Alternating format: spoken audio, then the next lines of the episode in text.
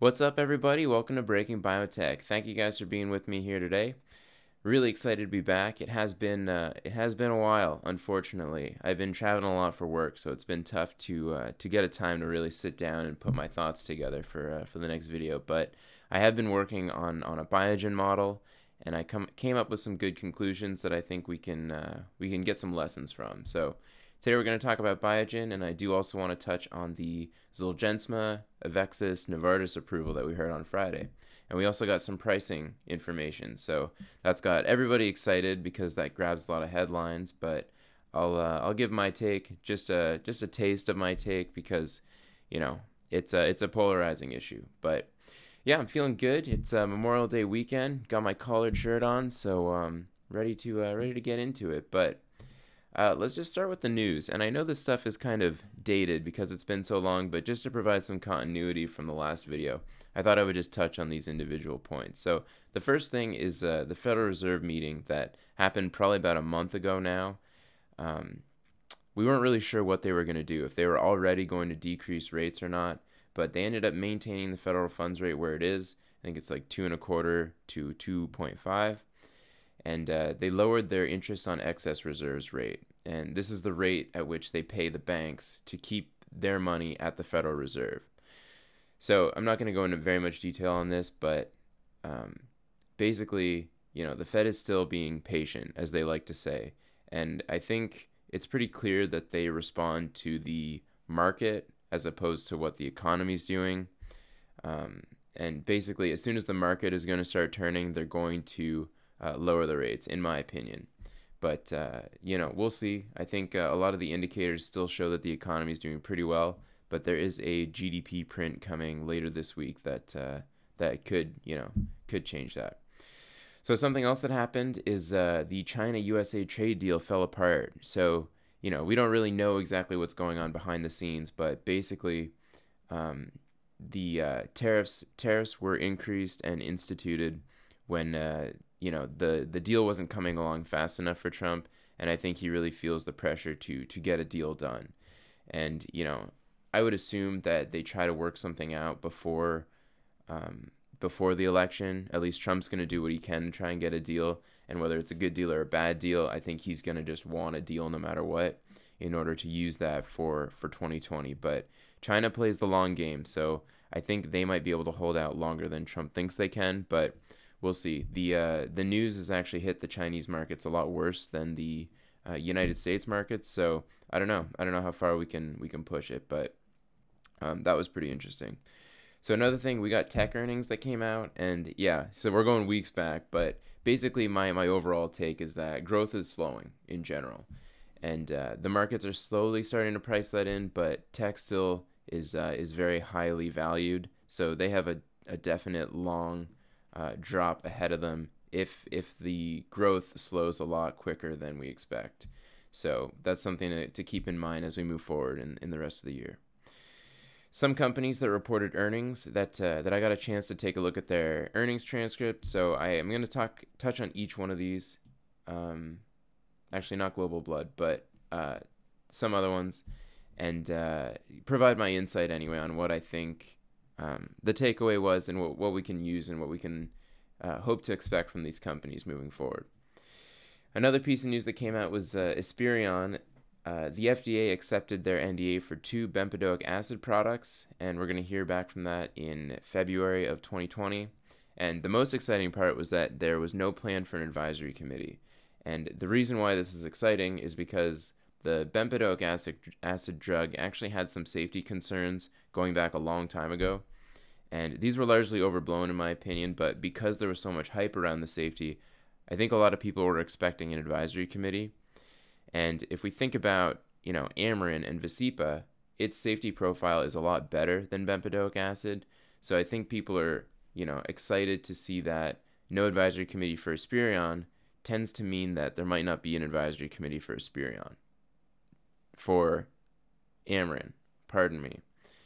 So yeah, so that makes me uh, pretty happy with my Amarin position right now, and I know it's been volatile, but um, yeah, so that's kind of my takeaway for that. And then yeah, the uh, Zolgensma was approved by the FDA, so we'll talk talk about that a little bit later.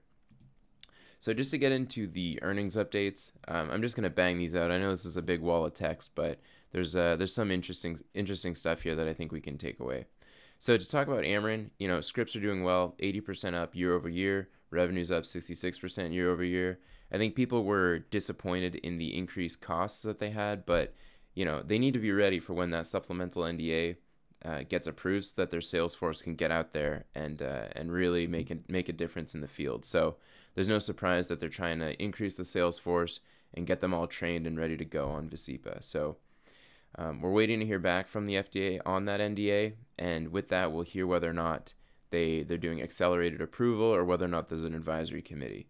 And I quoted this nugget here because um, I thought that was helpful. So Amarin is operating under the assumption that there will be an advisory committee for this SNDA.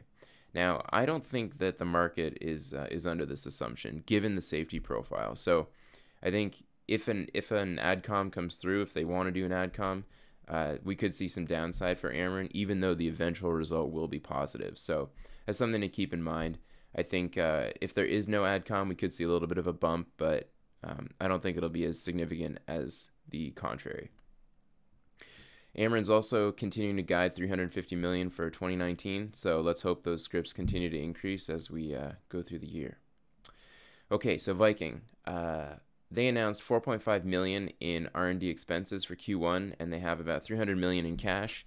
So to me, this really just signals they're not doing very much, and I would like to see them put this cash to use. And you know, whether that's some partnerships or investing in, in more stuff, uh, it, that would be nice because right now it just seems like they're they're slowly coming together with their their NASH drug and getting this pre IND meeting with the FDA. Um, but you know they have a lot of assets, and it would be nice to see them develop them further. So to talk specifically about, um, I think it's two eight zero nine, the uh, thyroid receptor beta agonist. They're going to do a phase 2b trial in biopsy confirmed NASH, hoping to start later in the year. Um, and they're doing this pre-IND meeting with the FDA, so that's very good. This is their most, their hottest drug that they have. Um, but you know, this is going to take a long time for it to, to develop, and it's going to be an expensive trial. So um, I think the bear case for for Viking is that they're going to have to raise more money to do this. But you know, they're still not using very much money every quarter right now. So I don't know. I'm I'm uh, I have a decent position in Viking, and I'm down on it. I think, but I think uh, the short thesis is going to run out of steam eventually. They talked about planning an IND for VK0214 for X-linked adrenoleukodystrophy. And if you remember a couple videos ago, I did one on what is it? Yeah, VK5211, which was uh, a SARM, an uh, no, it's yeah, SARM, androgen receptor modulator. And uh, it's too bad that I didn't spend that time to do it on VK0214, seeing as how they're moving forward with that one and not the the other one. So it's unfortunate, but I did notice that this uh, this nugget here um, and this is something I touched on in the video, so so check it out if you're interested in in uh, the androgen receptor. But they mentioned that um, regarding functional endpoints that they're very difficult, and when you combine them, it makes it ex- especially exceptionally difficult to complete successfully without a large, very long study, and it's something they're not going to pursue alone. So they're they're going to find a partner if they want to move forward with it and uh, and pursue it that way. But it's uh, it's too bad because I do like the drug, but um, it looks like they're gonna they're gonna shelf that until they find a partner. Regarding Fate, uh, three patients have been treated with multiple FT500 doses, and this is their iPSC derived NK cell product. So this is very cool. The fact that they're at three patients makes me think that the the safety is there, um, but we'll have to wait and see how that works out. They're submitting an IND and enrolling for this FT516 and FT 596, and these are iPSC derived NK cells that have been gene edited to express a specific molecule. And these molecules are involved in activating the host immune system to help help the entire body uh, fight this cancer. So this will be really cool. If if we do see a positive result in these um, FT500 patients, I think we would also see some good data for the uh, 516 and 596. But we'll have to we'll have to wait for that. The OPEX is 21 point, 23.1 million per quarter, so with 183 million left in cash, I think Fate is going to have to raise some money within the next year or so, year or two. So I'm being careful with my position in Fate, and I did sell the the like five shares I had on this latest increase in the price, and I'm gonna look to buy back in if it dips below maybe like 15 or after they raise some cash, because um, I do see that coming. Now to get to the most interesting one. I, uh, I was looking forward to the Gilead earnings call because I was hoping to get some hints on whether or not they might do some M&A in NASH, which is a, a space that they are interested in. But uh, you know, it left a lot to the imagination, put it that way. So, uh, above all, they talked about Yescarta sales, uh, 93 million, which is up 90% quarter over quarter, which is nice to see uh, that business develop as it is. They are submitting an NDA for this uh, Kite X19 drug in mantle cell lymphoma, so they're not just staying with Yescarta as it is. They're trying to expand that CAR T business to try and get more treatments for it. So I think this this whole business is going to see some increases as it as it is, and especially uh, Dan O'Day talked about hiring a CEO for the CAR T business, and I think it's probably a good idea given it's such a unique um, treatment that having a CEO operate this branch of the company separately might allow them the freedom to uh, to succeed easier. Filgotinib met its primary endpoint in a phase three study recently, and I think it's two or three phase three studies that they've done in rheumatoid arthritis. So this is going to be a new revenue producing asset for them um, once it's you know once it's on the market. So that's pretty exciting for Gilead. And then to finally get to Nash, they talked about a collaboration with this insitro company. And as far as I know, they're they just do disease models. So this is more just um, you know uh, a way to come up with new compounds for Nash specifically. And I think this is kind of a weird move for Gilead, only because there's so many successful late stage, mid to late stage clinical products out there in Nash that that work. So for them to want to go back to preclinical to try and figure out these new compounds seems like a step backwards. And Dan O'Day also talked about combo therapies as being uh, important for Nash and you know, I, I, guess so. It's it's possible that a good combo therapy could work, but again, I think you know there's so many of these good compounds that exist already in Nash that uh, for them they're going to be a really they're going to come to this game a lot later than some of these other companies if they don't hurry up. So it would have been nice to see them talk a little bit more about M and A, but uh, we didn't really get that at all. So it's unfortunate, but um, yeah, we'll see. And you know they are doing a lot of collaborations so I think uh, I talked about the one with Novo in Nash. So yeah, we'll uh, we'll see. But kind of disappointed in the Gilead call. All right, so let's get to the uh, the main topic of, of today, which is Biogen, and I'm going to focus on their Q119 call. Uh, it's the most up to date one, but I'm going to talk about these larger themes on why I think they uh, they aren't really a good short or a good long right now. So to to break the surprise, basically the model that I've come up with shows that the valuation for Biogen right now is pretty fair, given that there's a lot of short-term uncertainties in the, in this company. So, to break down the business as it is, uh, there's four large themes. They have an MS business that is by far their largest part of their business, biosimilars business, anti CD20, and spinal muscular atrophy or Spinraza. So, the MS franchise is basically flat uh, year over year and with more competition coming down the line, you know, people can argue that this is going to decline as we move forward.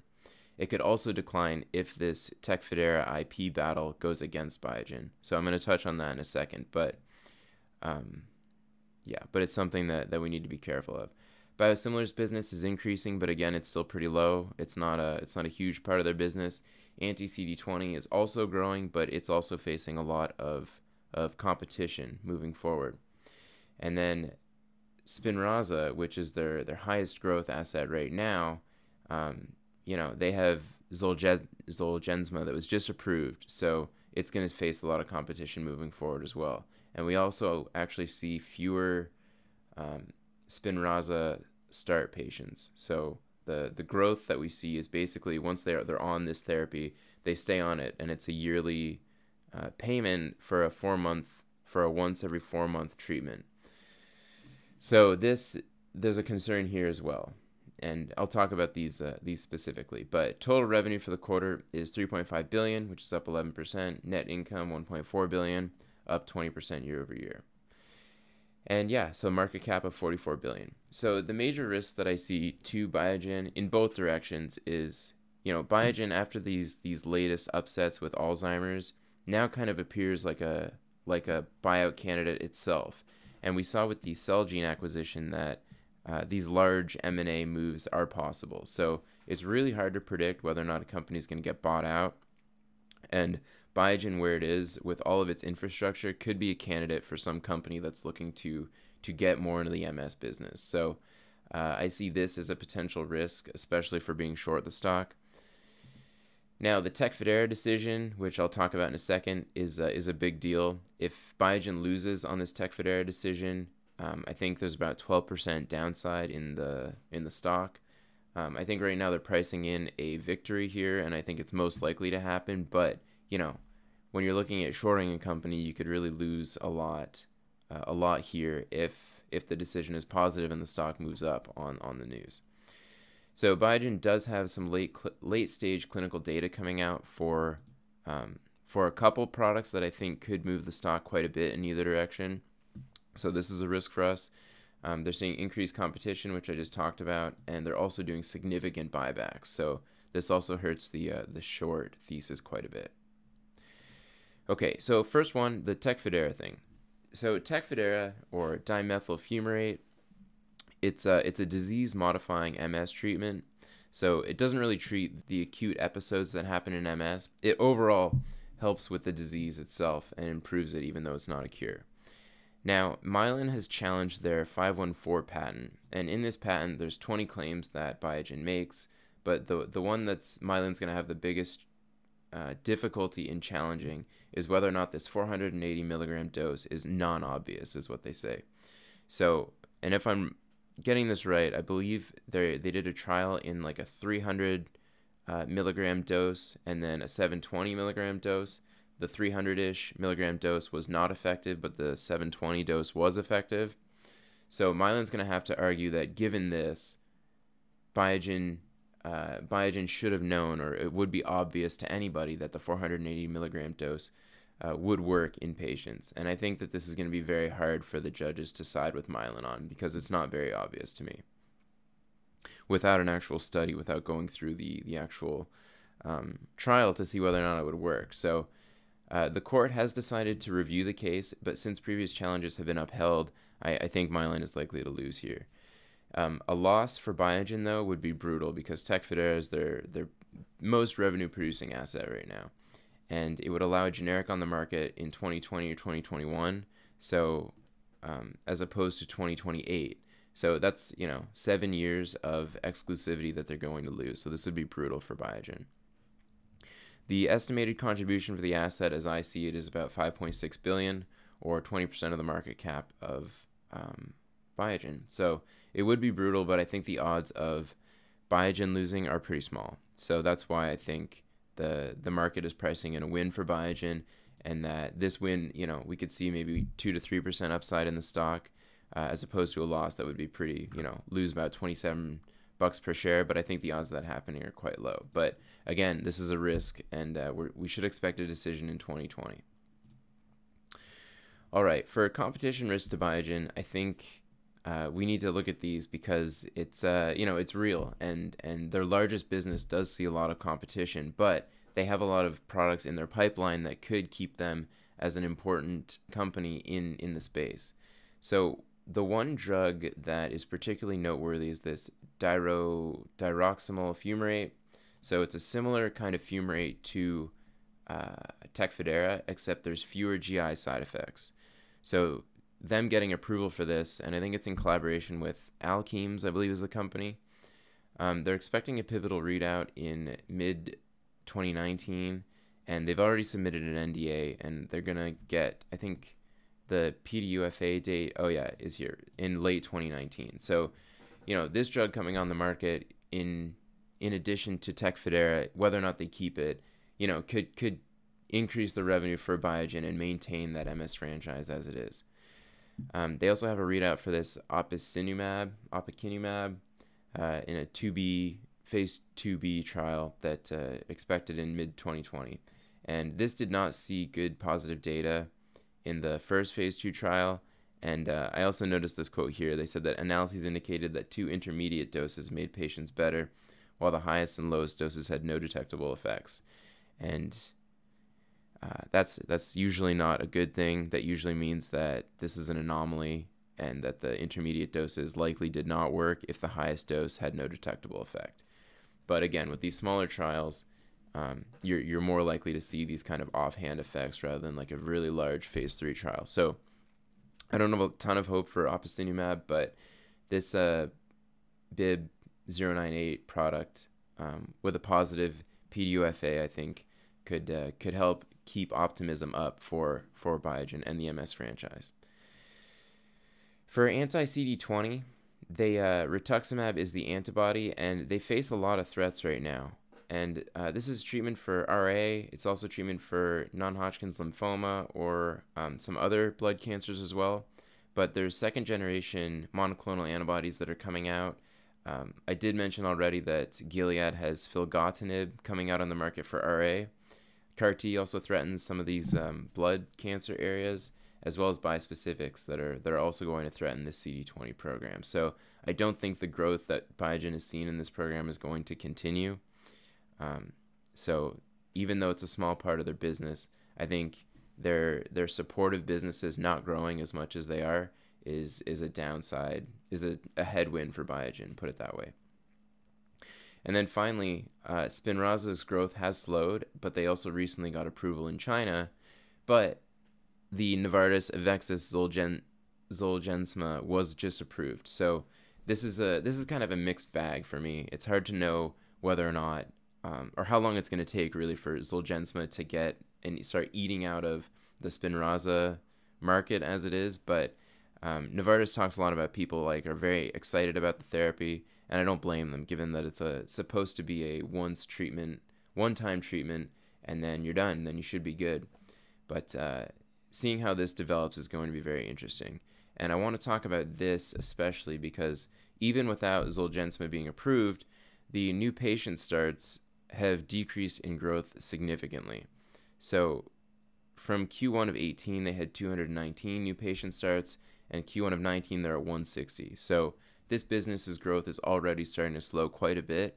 Even though the nice thing about Spinraza is once you're on the therapy, you stay on it. So it's like 375 grand a year, I believe, uh, after the first year. So these patients are, are recurring patients, um, which is a which is a you know a good boost to the revenue of uh, Biogen. But without an increase in new patient starts, this business I think is going to cap out pretty soon. And especially with Zolgensma being on the market, it looks like patients are going to consider that before they consider Spinraza. But you know, there's a lot of things that could happen, and there's a lot of talk of um, patients being on Spinraza as maintenance after they get the the Zolgensma treatment. So I don't know how it's going to play out, but for me, I don't see Spinraza as maintaining its growth as it is today. But overall, oh, I forgot about buybacks too. So, you know, with these supportive businesses going down, we also have this buybacks risk. So from now, from January until now, they've spent 1.15 billion on 4.5 million shares that Biogen has bought back, and it seems that rather than M&A, the board just wants to continue to repurchase shares to maintain shareholder value that way. I mean, I don't like that personally, but rather than buying some buying some company and seeing it fail, at least if you buy back your stock, that value is immediately going to shareholders.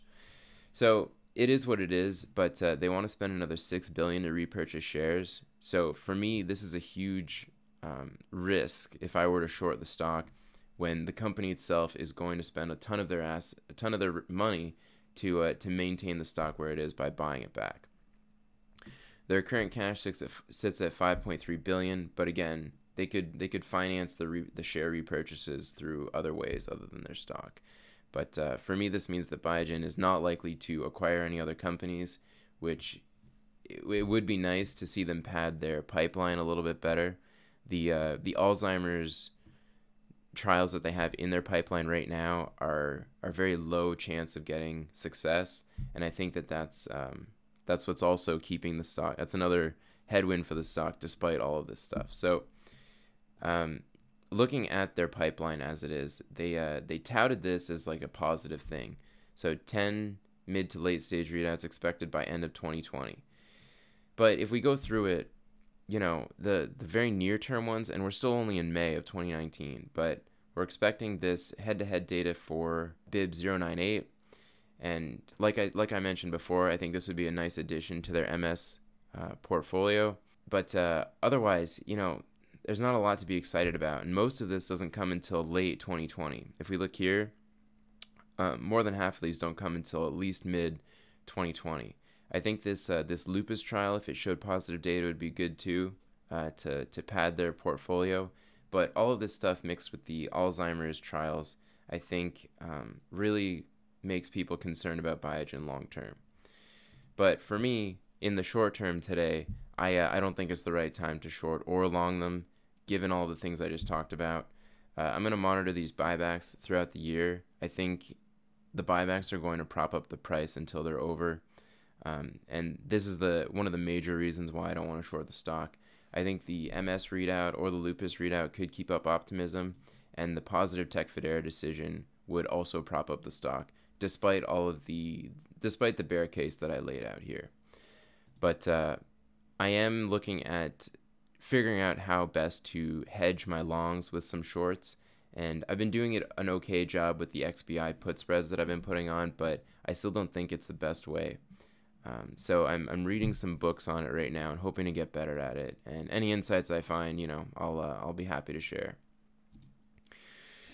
All right, so I did also want to touch on the Novartis Avexis Zolgensma approval, and uh, you know, great news for gene therapy. Anybody's that long that is along the gene therapy space should be happy to see this because it only puts more confidence in the space, and especially diseases devastating as SMA. I think it's nice to see this, even though you do have people coming out of the woodwork saying that, oh, you know, why are companies spending all this money on these rare diseases rather than diseases that affect most people? But I uh, I have my own opinions on that. I feel like for for you to tell a company what they should work on is kind of bold, um, but you know there's an argument to be made there as well. Now to the cost. So the annualized cost of Zolgensma was announced to be 425 grand per year for five years, for a total cost of 2.1 million. Now, of course, the headlines that you saw were only that Zolgensma is now the most expensive therapy on the market at a total cost of 2.1 million. I uh, I don't like the the headlines that we we see, and it just puts a negative connotation on the on the space, and it makes it seem like these companies are gouging patients. When, I mean, you you can make an argument both ways, but I uh, I think the patients would be very glad to see that they now have an option rather than Spinraza on the market. And I really think that both of these products are going to compete with each other and might end up uh, lowering the prices of each of them. But Spinraza cost is 750,000 for the first year and then 375,000 for every year thereafter. So if you make the years the same for both, comes out to 2.25 million for 5 years and uh, so Spinraza is more expensive than Zolgensma if you look at it that way. But uh, the Institute for Clinical and Economic Review puts out these reports, and I was actually spending some time on their website, and I really encourage everybody to do it because they they look in a bunch of different disease areas and talk about drug pricing and cost effectiveness, which is something that it's uh you know it's an it's an art. There's an art to it because you're really putting a value on on a year of life, and it is tough to do that, but when we when it comes to deciding on on the costs for a treatment, you should you need to look at these kinds of things to see whether or not it's worth it. But in April, they put out a report on Spinraza and Zolgensma because there was a lot of rumors about what the price of Zolgensma would be, and uh, without the announcement that just came out on Friday, they uh, they had a report about both of these products, and they they had voted unanimously that the treatment is priced in such a way that it represents low long term value for the money, and this is on Spinraza, so they're already announcing that Spinraza is way overpriced for the benefit that you get, and then after the Zolgensma price was a lot, was released, ICER put out this statement here um, to reach the alternative thresholds of 100,000 to 150,000 per life year gained LYG. A value-based price benchmark for, for Zolgensma would be between 1.2 million and 2.1 million. So, you know, they're at the upper range of this clearly, but they are actually within this ICER recommended range. They also have a, a model based on quality adjusted life year, and that was between 1.1 million and 1.9 million. So you could argue that they're on the higher side of the threshold here, but they say that Spinraza has low long term value for money anyway. So for all the hate to come on Novartis and Avexis for this, I think is very misplaced. But I'm biased as well. I have my own opinions about this stuff, but uh, it is what it is. This uh, this website though, I would I would go check them out if you want to get a better handle on the economics behind drug pricing. And I know I have a lot to learn about the whole area because it's just such a it's just so messy drug pricing in in the United States. But uh, yeah, so it's good news. All right. So the book that I'm reading in order to figure out how I should short stuff is Stan Weinstein's Secrets for Profiting in a Bull and Bear Market. I will uh, once I'm done reading it. It's been slow reading, I gotta be honest, but once I finish it up, I'll be happy to do maybe a talk on that, and uh, and maybe some people will find some value there. This is my list of companies to look at, but again, there's just there's just too not enough hours in the day, unfortunately. But uh, you know, when I do come up with time, I will I will definitely check these out. And the one thing that I'm particularly interested in this week is the Q1 GDP for the US, and the forecast is 3.1%.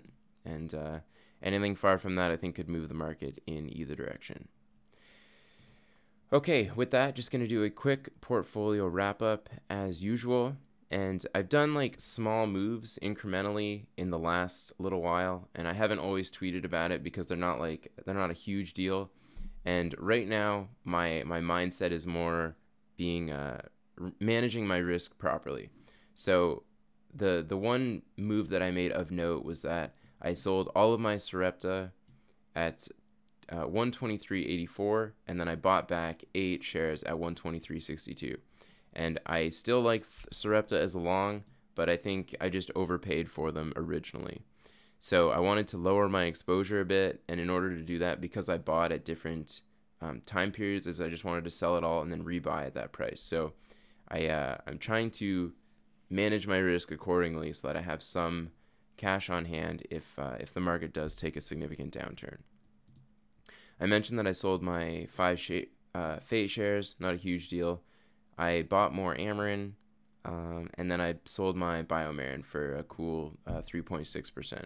I still like Biomarin, but again, you know, I was almost at uh, like 95% gross exposure. So I'm kind of looking at, at areas that I can preserve some capital um, in order to have something on hand if something turns against me.